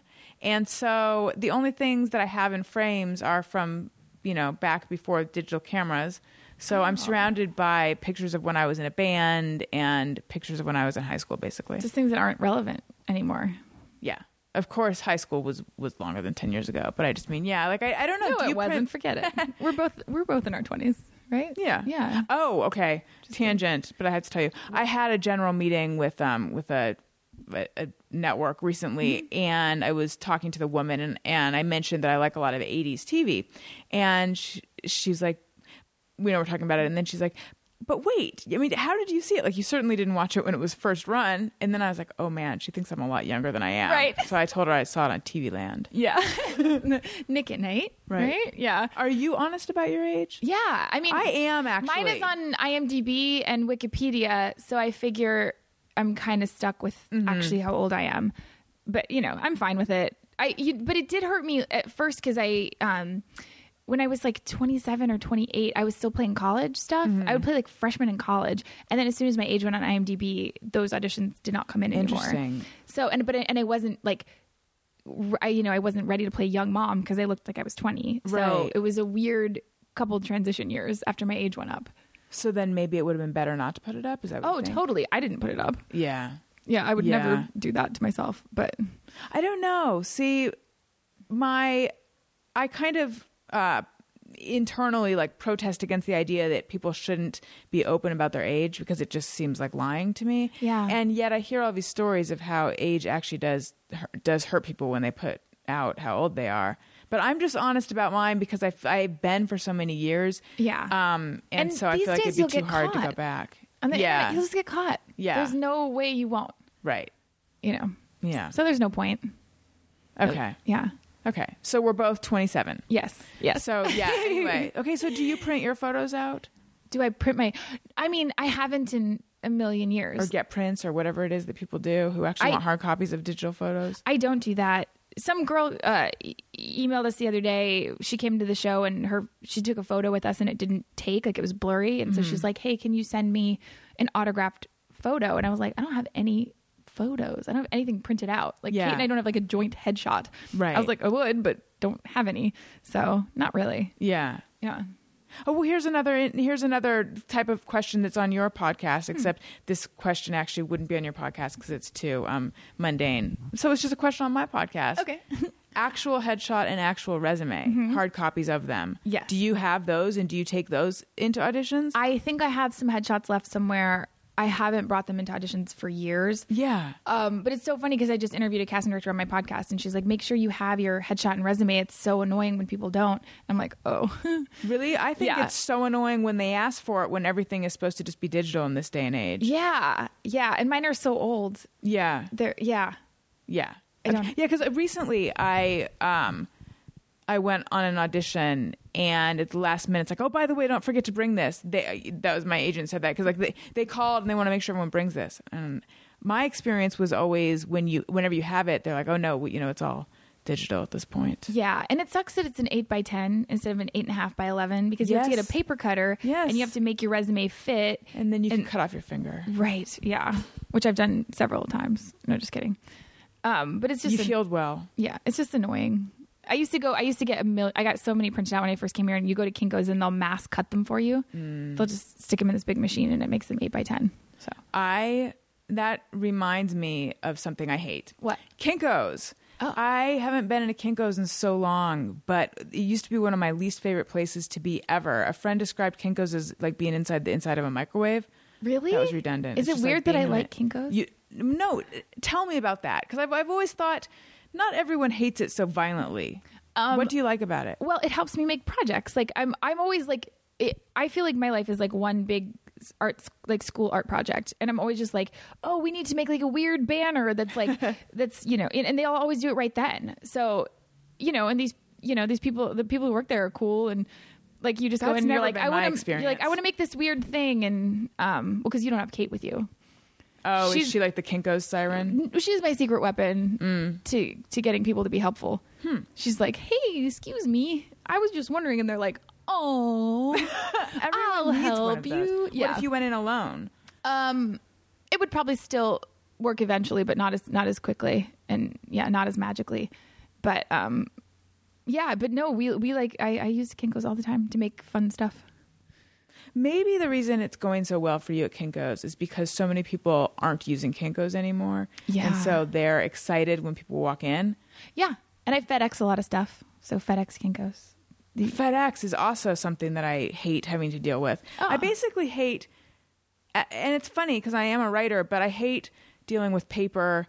I remember college applications being especially awful because you'd get Ugh. through like half of one and Yeah. then you like you just have a room with paper everywhere. That's true. Um, and having to mail anything I don't enjoy. Well, the best thing about FedEx is it's like iTunes where you download stuff, but you don't really know how much you're spending, Mm-hmm. and you just get a bill later. We have a FedEx account, so we have a number, so you just write your number down, and then you just feel like you're not paying for it, even though you do. is this for merch? Do you send Um, out merch that way? Yeah, stuff like that. Yeah, we um we have someone who sends it out for us, the merch now, which is very fancy. We're excited. That is neat. Yeah. Now, is this like a professional merch person or a fan? no, we have an assistant now. You do. As of that this- means you guys are important and you have a lot of stuff coming in and out of your inboxes. I mean, the latter is very true. I, I don't know if we're important, but we do have uh, the workload became unmanageable. Mm-hmm. I have to, it just became uh, unmanageable for both Kate and I, who were just like we can't do all this. It literally don't have enough hours in the day. So You're important. Take it. Take it in. Let it be true for you. Okay, so what is it about Kate that makes it so that Kinko's employees and people in other areas of life want to help? I'm not totally sure. I call it Kate face. Kate face. Yeah, which is just Interesting. like I have a niece named Claire, and my brother and his wife call it the Claire glare. Yeah, like It's it's, like a, she has a you know she's she's little and she's sweet and you know she's like, "Gee, sir, do you think we could upgrade to a bigger room? That'd sure be neat." And he's like, "All right," you know. So that it, it's worked f- for us uh, really really well. Does she know what she's doing? I mean, she must, but she but she can't like. But again, it's like Or ever like, just you wait, I'll charm him? No, it's not. It's not that calculated because she is teeny. She does Yeah. have that face, and she does like, and she is very sweet and friendly. So mm. all of that is true. But I think it gets turned up a notch Right. when talking to someone in authority, being like, "Well, She goes extra. that'd be terrible if we had to pay a fee to cancel that flight, man." And they're like, "All right," you know, it just it just works. It it blows my mind, and and we just know instantly, like if we have to go ask for something, or if we have to give someone bad news, like, "Oh, we're gonna have to work with someone else." Kate's the one who does it. It's just uh, it's unspoken. Have Like, you picked up any tips from being around her? Um. Yeah, but they don't work on me. Yeah. Like uh, for yeah, for me, I think I just have regular person luck. Like you know, you're nice and you try your best, and sometimes it works, sometimes it doesn't. Um. it- but definitely with Kate, it's um. I don't know. Part of me feels like maybe people think. Uh, I think sometimes people underestimate her. Mm-hmm. In in it's in, in, like, but she uses it to her advantage. Like they think she's Right. so tiny and cute and like oh she needs help she needs help she doesn't need help she's doing great she's smart Yeah. she's competent she doesn't need any help but like the help is much appreciated Yeah, see, I have a friend who's actually very smart, Mm-hmm. but he plays dumb, although he would never say that's what it is. But Mm-hmm. the way he talks, it's very like like slow and kind of um me and her as opposed to like she I mean, I don't know. Right. He's he he didn't it's not like he's super duper educated and therefore he knows grammar. I don't know, but I suspect he knows that he's using incorrect grammar and being really colloquial. Mm-hmm. Does it work for him? Yes. see Everyone likes him. Everyone is charmed by him. yeah and so who's the dumb one you know I am because I try to come across as competent and smart Mm-hmm. and all these things that don't really make anyone want to help you and don't really help you get. I think actually, if anything, That's it's sort of like I'm saying like, uh, oh, by the way, I am on your level, if not beyond it. And I don't right like how i was with the bouncers in san francisco Yeah. where i'm like hello we're at an impasse no i don't have tickets i can't get in line you know Yeah. uh, i think probably kate could have handled that situation better Yeah. she got scared during that situation because there were six large men yelling at me. So I think she sort of shut down a little bit. But I, I have a feeling she would have gotten us out of that jam faster than I did. But yeah, like competent, straightforward women don't inspire, uh, you know, people falling Right. over themselves to help you. Right. I think. Do you watch The Bachelor at all? No. You can feel good about that too. Yeah. Yeah. Well, see, I dating shows make me depressed. I think I, I, I've been like just ever since you know, I don't I don't know like since my breakup, but since even before that, I just like something about dating shows. Ever since I think I turned 30 mm-hmm. I was like things kind of changed for me. Then something clicked, and I was like, just I didn't like any of that stuff anymore. yeah. Um, I I watch it, but I wouldn't say I like it. Mm-hmm. Like And- the romance of it, quote unquote, makes me like I'm like no. that's Yeah, not it's a what I- spectacle. it's not what I want. I look at th- and those guys like eh, oh, if I was a contestant, I would never last longer than an episode because I'd be like I'm out. Yeah. Who is Oh, this person? Like, I- mm, yeah, I mean, there's nothing romantic about it. I actually, this is something I tweeted last night, and I'm not going to say it in the form of my tweet because I forget it, and plus it's um because we're having a conversation. Um, they're like, so it'll be the group date, and it's like, what what are we doing on this date? We're going shark diving, and the women are like, woo, like this is the best news Right. ever. Or there was another date where um, they wanted to have lobster for dinner, and so they're talking to like the, they're in Belize, and they're talking to the local lobster fisherman, and like all the lobsters are spoken for, but he's gonna let them go lobster diving with them. And she's like, "Oh my god! Like this is this was the best date. It was Yeah. everything she hoped for, and more than that." you Sounds know? amazing. I would not. I don't want to zip line. I don't want to go on a helicopter. I don't Uh-uh. want to climb a bridge. I don't No. want to be in a harness. I don't. no, you know, Kate and I were supposed to go ziplining. We went urban ziplining in San Francisco. I didn't and- even know that was a thing. Yeah, and we got all the way to the top of this tower, and it was so high. Mm-hmm. And we, you you go two at a time, and she and I were strapped in. I looked down, and I got vertigo for the first time in my life, and I was like, "I'm out." And I just took my harness off and walked. And Kate was like, "What?" And then they like pushed her, and she went alone. Oh. I just I just walked down the 15 flights of stairs or whatever, and but like the world just moved underneath me. Like Yeah. that's not an ideal date. Did you think that that's something you wanted to do though? Yeah, I'm super into like touristy stuff, adventure stuff. Every city Kate and I go to, we go to the best restaurant we can find and do at least one touristy thing. We took Mm-hmm. a helicopter over the Grand Canyon. That was amazing. Stuff like that. We just do any sort of fun touristy thing we can think of. But Where do you find the best restaurant and the best touristy thing? well, online, and then we ask people, like whoever the cab driver is, we're like, "What's the best restaurant in San Francisco?" What's and we take sort of take a poll, and then we'll, if we do a radio show, we'll ask the, the DJ or something. You know, That's smart. Yeah. I would be like, I'm just going to hang out in my hotel room because I'm fun and, ad- and, and adventurous. Do you know it's weird? Just like I, I think um, it's weird. So well, since it's Valentine's Day, I think it's, I think it's weird that uh, one thing that I realized that I used to do when I was in relationships and out of relationships, I only did like fun stuff in relationships, and then not. Yeah. And I'm like, wait a minute. So I get nothing just because I'm not like sleeping with someone. just I'm not in a relationship. I don't also get to go to amazing restaurants and go on mm-hmm. trips and mm-hmm. have adventures. Just because I'm, I'm like that doesn't seem right. Like it just it all of a sudden just kind of hit me as like, wait a minute, I I'm just like punishing my whole life because I'm not dating someone. That feels weird. And so now I try to have everything all the time, except you know sometimes relationships, sometimes not. But I want like I went to Rome for New Year's with girlfriends and we just ate and drank and you know had a blast and. I just I don't know. I don't want to like deprive myself Yeah. of stuff. Yeah, see, I think I'm bad at, at doing that stuff for myself too. I'm bad at, um, like, well, let me, let me explain it the other way. I'm someone who oftentimes will decide, no, I'm not gonna do that last minute thing, or unlike the women on The Bachelor, I'm not impulsive, and I'm not really looking for someone who is either.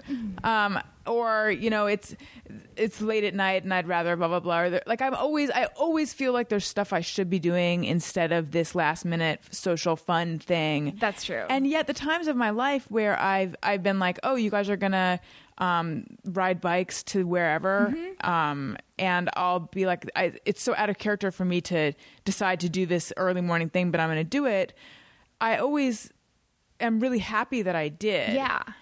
So I know that I should make myself do those things more often, but I just don't. Well, you know, here's a here's a fun like here's a way to think of it because I feel like we're probably similar in like the workaholic thing where you always feel like you should Yes. be doing more. You're never doing enough. You're not like I have I, I have trouble make. I have trouble going to the movies because I can't. Oh yeah. I can't well, see, let you go shouldn't go to the time. movies. You should take a helicopter over the Grand Canyon. F- fuck the movies. Yeah, you're Do you know right. what I mean? Like that's how I kind of think of it. Like y- you can't have everything, and if you're going to be a workaholic and work all the time, you can't also you know go out every night and you can't so like i just pick like that's why i want to go to the best restaurant in the city because i want to like i have Right, it's one not I need to eat out more No, often. It's no that- yeah. I'm, I'm doing one dinner you know we're there for five nights we're going out once and it's going to be huge and then the rest of the time we work and Mm-hmm. we're doing one thing and it's going to be amazing and it, and then and then I feel good. I feel like I have a real life, and then the That's rest of the time, the rest of the time we work. We That's work on the plane, we work in the hotel, and then we have two outings that we have set aside, and then I don't feel guilty. Now, how are you with scheduling social engagements, though? Because I have a lot of friends What who will. social engagement? I have no social engagements. I have no. I don't mean life. I don't I don't mean like a, a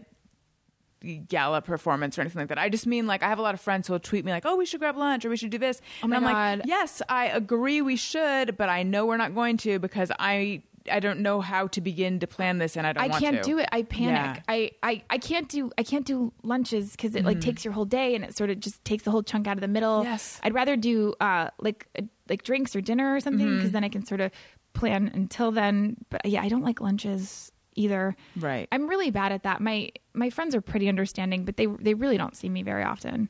I'm I I I, have, I don't have a social life. Kate and I um we make this motion on stage. It's our social life, and it's basically just us moving our finger uh, back and forth. That sounds gross. It's it's us playing solitaire on our iPads. That's what we do.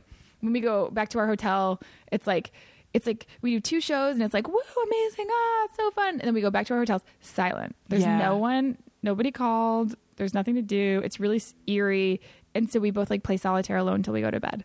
That sounds kind of sad, but it like it No, clears my mean, mind. I But that's my social life. I I noticed in myself that the more I started um, performing professionally, Mm-hmm. the less social I became in my off hours. Like I feel like there's sort of a, um, and also maybe the less funny or fun I became just casually too, because uh, it became this.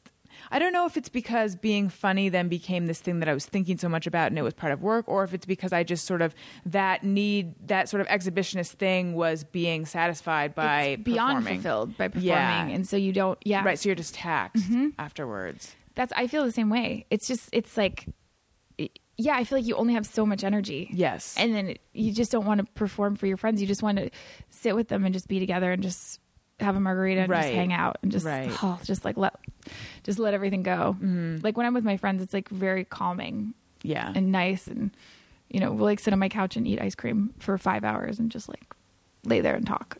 this past weekend, I saw a bunch of my old friends. I, I grew up in Orange County, mm-hmm. California, and I went down there for my friend's birthday. And it was so nice to see everyone because these are all people that I I know really well, and I don't have to you know explain who I am or anything.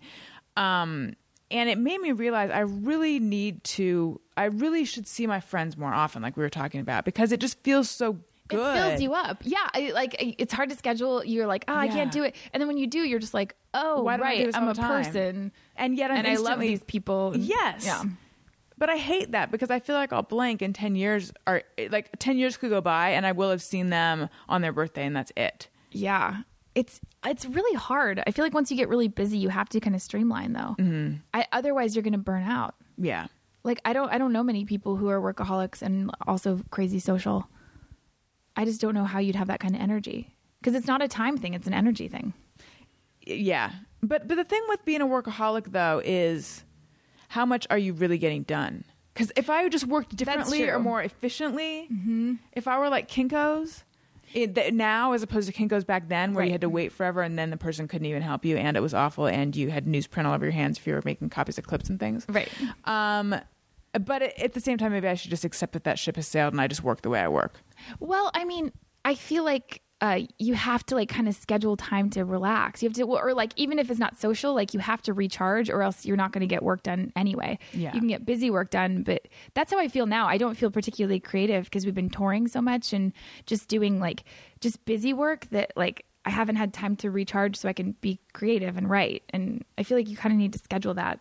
I'm really bad at it, so I don't know why I'm saying you. I mean, like the collective you, but including you. including myself. Yeah, I feel like you have to recharge. Yeah. Or else the work is going to be crappy. You're going to end up having to redo it anyway. Topics on Burrow. Oh, okay. Topics on burrow. Here we go. Oh. How to separate the wheat from the chaff. Chaff equals people who will lead you on the road to destruction. Hmm. Hmm. I think the answer to that is knowing yourself, 1st of all. Because if you know that you have certain patterns that involve going out with the wrong kind of people, then I think if you meet that kind of person where you have that feeling of, oh my God, I'm, I like this person so much, I need to be around them, Right. that's probably bad. Yeah, like you, I- you probably should go the other way. That's probably true. All I know is that I have no clue how to separate the wheat from the chaff, which is why I'm currently off the. Why, that's why my beacon is off right now. Mm-hmm. I feel like I still haven't. I yeah. I feel like I'm still. you have no, I'm. no I insight just into that. I I just feel like I don't know. I feel like after. Yeah, I've dated so many people, and I and I look back for patterns and I don't have a fucking clue. Well, it's t- see, I could see it being tough because you like nice guys. I do. If if you were like I always end up with drug addicts who are dating multiple women, then it'd be easy to just No, avoid that. not. But no, if you like the nice guy, I don't know. Maybe I mean it could it could also be though that um you actually are are fairly good at selecting people and you just haven't met the guy that's going to be the one for you yet. Yeah, maybe. I don't know. I just I feel like I thought I used to think I knew stuff. I used to think I I had good instincts. I used to think that I had good advice for people, and now I know that I know nothing about relationships and that when I date again, it's going to be like a total blank slate. It's kind of scary but kind of uh exciting because I also feel like I'm like getting rid of my baggage. I'm like sort of like I feel like I'm hibernating. Right. You know, before I get back out there, I'm just like I'm just like really clearing out my Mm-hmm. issues and I just want to start blank and just see what happens. That's good. That's how it was for me. I was in that. I hibernated for like four years, mm-hmm. which by the end of it, it was like, okay, this is there's something off that it's this hard for me to want to date Yeah. again. But it was the first time in my life that I ever didn't feel the need to date, and I didn't feel the need to, at the very least, have someone that I was thinking about. Like I mm-hmm. truly was truly fine. Um, I was weird, almost right? too fine. I have no crushes and I don't want any crushes. It's it's it's very a strange thing. liberating. Yeah, it is. for some because for me it was always like, um, I, like I just remember thinking, okay, no one is hurting me right now. Mm-hmm. I'm my mood is not. Uh, related to what I think is going on with this person or not. I'm the only, I'm in control of my emotions. It's not tethered to all this stuff that I can't control. Why would I want to give that up? Like, Yeah. this is something that you, that's, it's hard to get to this place. I don't want to give it Yeah, and then maybe what you're looking for in a relationship is something where it's where your emotional life is not tethered to how that person's behaving. Yeah, well, that's the Yeah. thing. That's what I find in this relationship now is that I, I don't feel, uh, I don't feel those huge highs and lows anymore. I just feel sort of a general good. But I mean, but but I don't That ever. sounds pretty great. Yeah, it's nice. But I mean, for the longest time, I I would have not wanted that because I wanted I wanted those highs. I know. I love the highs too. Yeah. I'm really into romance. I love like just getting totally swept off my feet, falling completely in love. I love that too. Mm-hmm. It's it'll yeah, it'll be interesting to see if I do have that again, or if I like meet someone who's more even keeled and Right. takes it slow and sees what happens. And yeah, I'm. But see, I, don't have know. I can remember so well the shitty feelings, even though they're a long time ago at Yes. this point. It's like I can I can still recall them so well. Me too. I'll just yeah, I'll just sit there and sort of marvel at the fact that I don't wonder how he feels about me, or I don't I don't know worry about Yeah. it. Um, and I feel pretty sure that he's not not going to hurt me, and like I just I can appreciate that so much that that almost feels like a high. Yeah, that's. It feels like a more long term high, a more sustainable. high. Yes. Yeah, because Yes. if it's like a super super romantic love, like when is that gonna? When are they gonna take that away from you? Like when does that turn? Or when are you gonna get bored? Or you know, Right. If it's not supported by that other stuff. I mean, for me, it was just about not, not um, being. I mean, I don't. Maybe codependent is too strong, but no, not getting into a state where I felt like if I don't have this person in my life, I'm not going to be okay. And I always and very quickly got to those to got to that place before this relationship or Yeah. before my for my four years. That's so good that you don't have that. I definitely had that in my last relationship. I thought if I lost this person, that like I wasn't ever going to be okay. Mm-hmm. And like now I feel like okay, maybe I will. Maybe it'll be okay. It'll be it'll be different, but it'll be okay. You know. Were you, but I did feel that. Were you happy for most of the relationship, or was it up and down? Yeah. I mean, it definitely had ups and downs, definitely, but not. um But yeah, yeah, I was definitely happy. Yeah, for sure. But Do you ever talk to him or see him or? I uh don't. I don't. I'm not strong like that. I'm not like like the thought of being friends with someone I loved or being like anyone that I loved. I've never like spoken to since. You know, I just can't do it. I'm too. I'm like I would fall apart. I'm such a crier. I would just. I would lose it. I would. You know. Well, that's good though, because then, then at least you're not complicating it by Right. that sort of in between, like what are we now kind of yeah. No, I'm not. I'm not a friends with exes kind of person. Like if it's, it's someone I dated and it was casual and it just didn't go. Like that's fine. We could totally be friends. But someone I like the loved. December guy. Right. Yeah, yeah, I'll see him around. It'll be fine. He's a nice person, whatever. But um yeah, the the ex no way. No way. We'll never be friends. Mm-hmm. Not that I don't want good things for him. Like I, it's not. I don't hate him, but I I could never be friends with Right. someone I loved. Are you? Um, I I am friends with a lot of people that I was involved with, but anyone that I was in a serious relationship with, I'm not. Yeah. And I actually feel this weird anger towards a lot of them, which I almost feel like is unwarranted and I don't know where it comes from, but when I think of them, I'm just like, ugh. I have this weird like knee jerk kind of like I, oh, I can't believe I was with that person for this long or whatever. And then I then I wonder where is that coming from? This like derision because Yeah, I'm not really a sort of? I'm not a hateful, spiteful, derisive person. Yeah. and yet there's this bloom of like, ugh, when I think about. I think it's probably this sort of hangover from all of the stuff I suppressed to stay in the relationship with them. Maybe Oh. I I think Yeah. because it wasn't in in those relationships it wasn't like they did they didn't cheat on me or they didn't it wasn't like there's anything i can point to it was Yeah. just they didn't get me Mm-hmm. and i allowed that to go on for a long time and then all Meeting of a sudden someone who gets you is, is is pretty profound. It really is and it's pretty rare. I think there are people who you, who like you and get along with you and who even love you, but meeting someone who gets you, I feel like that's uh, that's a gift.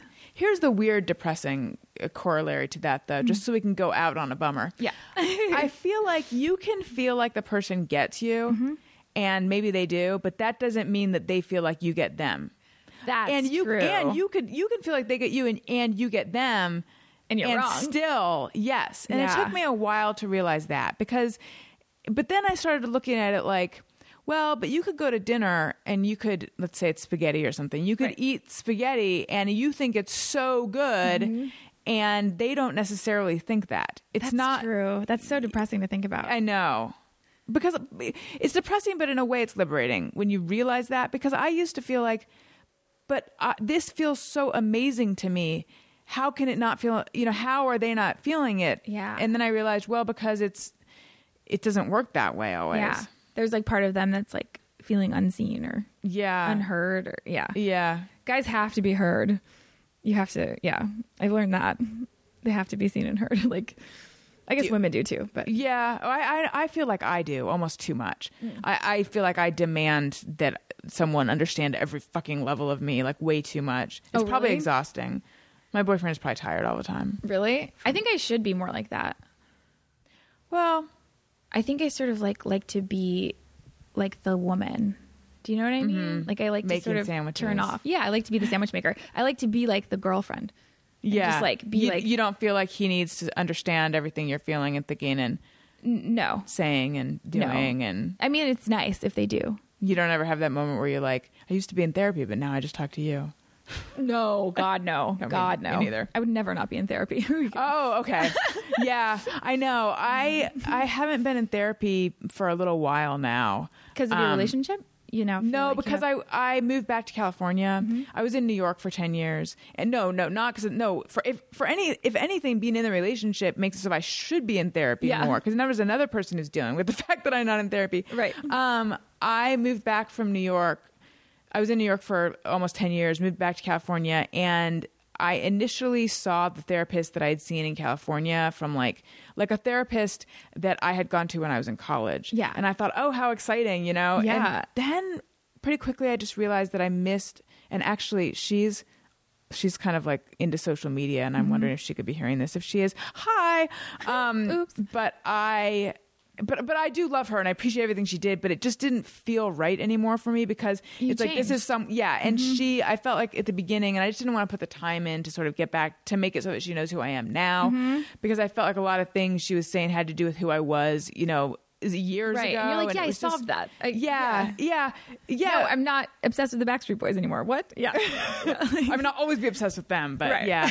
So it just, I don't know. And I just haven't looked around to find another therapist out here. Occasionally I'll talk to my New York therapist on the phone. Mm-hmm. Oh, that's nice. Mm-hmm. Um, have like a phone session, but I'm not, but, but there's a lot of things though that come up where all of a sudden I'll be like, why am I reacting this way to this thing? Why am I reacting so strongly? Mm-hmm. And I realize that if I were in therapy, it, this wouldn't be happening Yeah. because I'd be dealing with all my shit. I really like analysis, like self analysis, and I'm into all that stuff. yeah. I go to like a self help workshop thing.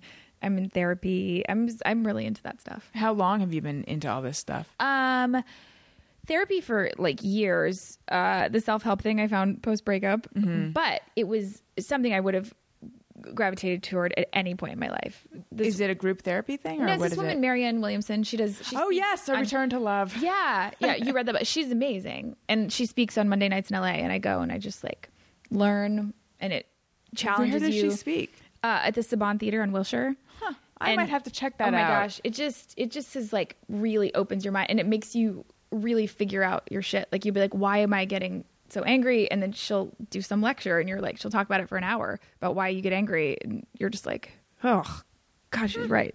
You know, she's very smart. Does this cost money? Fifteen dollars. It's a small price to pay for price. inner peace. Yep, exactly. I actually have never made it all the way through one of her books. My New. York therapist, aforementioned New York therapist, would, the funny thing is that my California therapist was like very put together and kind of looks a little bit like Hillary Clinton, maybe. Nice. And my, but but prettier. But and my New York therapist is like super hippy dippy kind of granola, would like sit on the floor. Yeah. And I was like, I feel like they're each the cli- a little bit the cliche of what you'd expect on the other coast. Right, like they went a little Um, too far. Right. So she was, you know, very into. She's actually into astrology a little bit, which I always thought was, hmm, I'm paying for this. What? Yeah. But um, she always recommended Marianne Williamson's books, and then I would try to read them, and I'm like, I can't, I can't get beyond. I, I get the message of it, but I can't get it beyond like chapter three. Yeah, it's dense. It is. It's her her her uh, lectures are dense too, where you're like, what? Like sometimes I like take notes because Mm-hmm. I can't take it all in because she's so smart and it's so dense that you're just like, I what? Yeah, I'm totally gonna have to check one of these out It's though. amazing. because I miss being a part of something um, where I'm thinking about myself all the time. yeah. I mean, I have this podcast, but it's not doing it entirely because I have guests. You Mm-hmm. know, I'm just kidding. Not that. I just miss that sort of open dialogue about self help type stuff. Yeah, and I, I know I'll be super sick of myself sooner or later, but this whole past year has been very like self analysis, like moving forward, doing it, and so I've learned a lot. But I bet I'll reach a point where I'm like, okay, over it, shut the fuck up, moving on, gonna go have some fun. Mm-hmm. I hope. Maybe. Yeah, I hope. Well, Riki Lindhome, thank you so much Thank for you for stopping having by me. my house and for being on this podcast. You're welcome. Um, I need to give a quick bit of love to one of our sponsors, Gamefly.com. I don't know if they have solitaire, probably not, but if you're into playing solitaire, I bet you would be into playing these video games. Um, it's like Netflix for video games. Oh, nice. They it's a video game rental system that delivers games to your door and now directly to your PC. So go to gamefly.com slash Rosen or use the banner on my website, AlisonRosen.com, and click through the banner. Um, if you go to just Gamefly, this is where it gets confusing. If you go to just Gamefly.com, you can sign up by clicking the joystick in the top right corner and entering the promo code Rosen in that, and then that will give you um, a special trial sign up period. You get 15 free days, uh, or you can just go to gamefly.com slash Rosen. I made this so much more confusing than it needed I- to I'm be. following. okay. Oh, good. Gamefly.com slash Rosen. That's right. Or go to your website and Yeah. click on the banner, and that will take you to gamefly.com slash Rosen. You're right. I did break that down really well. Yeah. Also, Amazon. Let's say you're going to go to Amazon and you're going to buy something anyway, which you are because everyone uses Amazon. Click through the banner on my website, and then that will help me, and then I'll be able to continue helping you with just being delightful. I don't even know what I'm saying anymore. Um, but also, Garfunkel and Oates have a new album, Slippery Yes. When Moist. February 21st. Is that like a little play on uh, Slippery, When, when Wet? Yes. That, Yeah. that title was given to us by Reggie Watts. I like that. Mm-hmm. Reggie Watts, with whom you were performing when you almost weren't allowed to perform in San Francisco. That comes out February 21st. Where can everyone get that? iTunes or CD Baby or wh- anywhere, actually. Anywhere CDs are in your computer. Yes. Mm-hmm.